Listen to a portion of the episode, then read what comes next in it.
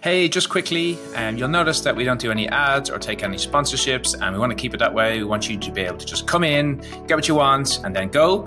In saying that, though, podcasts tend to grow via word of mouth. So if you could just use your thumb, click the three dots, share it to your friends, anyone who's in the construction industry, so they can get useful, helpful advice, so they can ultimately make more money and stay in business over the long term. And I will love you till the end. Take it easy. Hey, so we're just giving away everything now. We're going to show you in this training exactly how to negotiate your defects liability period in your contract, understanding what defects liability or warranty periods is. At the end of this, you're going to be a complete expert in defects liability. It's going to make a difference to your business. You learn how to do this. It's going to stand with you for the rest of your business. Hi, my name is Kian Brennan. I'm the CEO of a construction company. A construction consulting company called Quantum Contract Solutions. And the reason we make these videos is so many construction companies don't know how to deliver on their contractual aspects of the project. They end up losing money, making silly mistakes. I've seen it time and time again working for larger construction companies and owners, and I don't want it to happen to you. So listen to this training, implement it. It's going to make a big difference to your life. And please like and subscribe. Pass it on to any of your friends in the construction. The more you like, subscribe, or comment, it's going to help people find it, and they're going to be able to implement it into their business. You're going to stop them losing money and going out of business too. So let's go. Real quick, and we'll get back to the show. If you don't have time, or you don't necessarily have the expertise to review and negotiate your own construction contracts, please go to quantumcontractsolutions.com, book in a call with our team, and we'll show you exactly how we can help you sign better contracts that have way less downside risk and set yourself up to make more profit on that project and ultimately keep you in business over the long term. It's what all the smart construction companies do. So go to quantumcontractsolutions.com. Now let's go back to the show. Okay, last but not least, defects liability period. So we're almost there. Stay focused. Let's keep going. Okay, so defects liability period is this final 12 months here. Okay, we have finished the work on site, which means that the 12 months we got our practical completion certificate signed. Now our 12 months defects liability period starts. We've gotten half of our security back. That's where we are. We're in this section here. Okay, we've got to wait 12 months. And then if we get our 12 months, we get the other half of our security back, and the contract will be complete.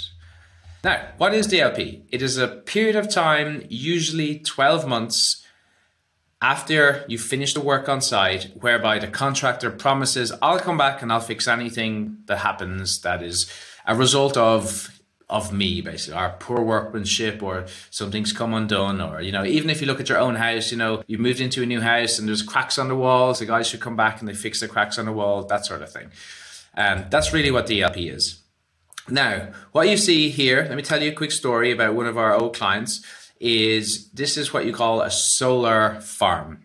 Basically, solar panels, tons and tons and tons of them, and the design is to just get loads of energy. And under each solar panel, there's a concrete structure that holds up, a metal structure that holds up the solar panel. The contractor that we're talking about, their job was to do the little concrete structure at the bottom. They did it. They hit PC. They went into the defects liability period. During that defects liability period, some of these concrete structures started to crack. And so with that cracking, that meant that they had to come back out because they're no longer stable and fix them. And so they did. But the way their contract was written, what we need to be careful of, is that whenever they fixed something, it tagged on an additional 12 months onto the defects liability period, which meant they weren't going to get their security back for an additional 12 months. But also what happened was it meant that it went on another 12 months in addition to their original 12 months, which meant that loads of other ones started to crack too. They had to come back to fix those. And then they went and fixed them. Another 12 months went on to come back to fix those ones too. On and on, it cost them a fortune. Okay, so that's what can go wrong. Really, we're not so worried about the initial defects liability period because normally it's 12 months. That's kind of an industry standard. Everyone's normally happy with that. And typically our clients are like, yeah, 12 months. I'm like, no. It's not the defects liability. It's the re-warranty period or the rectification period, whatever it's called. Sometimes the way that the contract's worded, it says the original defects liability period will apply to the rectification. Okay, so got to be careful of what's happening in there.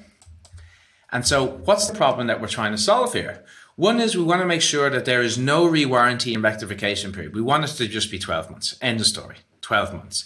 And if there is a re-warranty or rectification period, it needs to only be limited to that work that they've rectified. So in the example of the company that came out to rectify the concrete structures, they went out to do concrete. So the 12 months additional should only apply to the structures that that they fixed. The original defects liability applies to everything else. So once that's up, that's done and dusted, and we're only waiting on this particular thing for the additional stuff.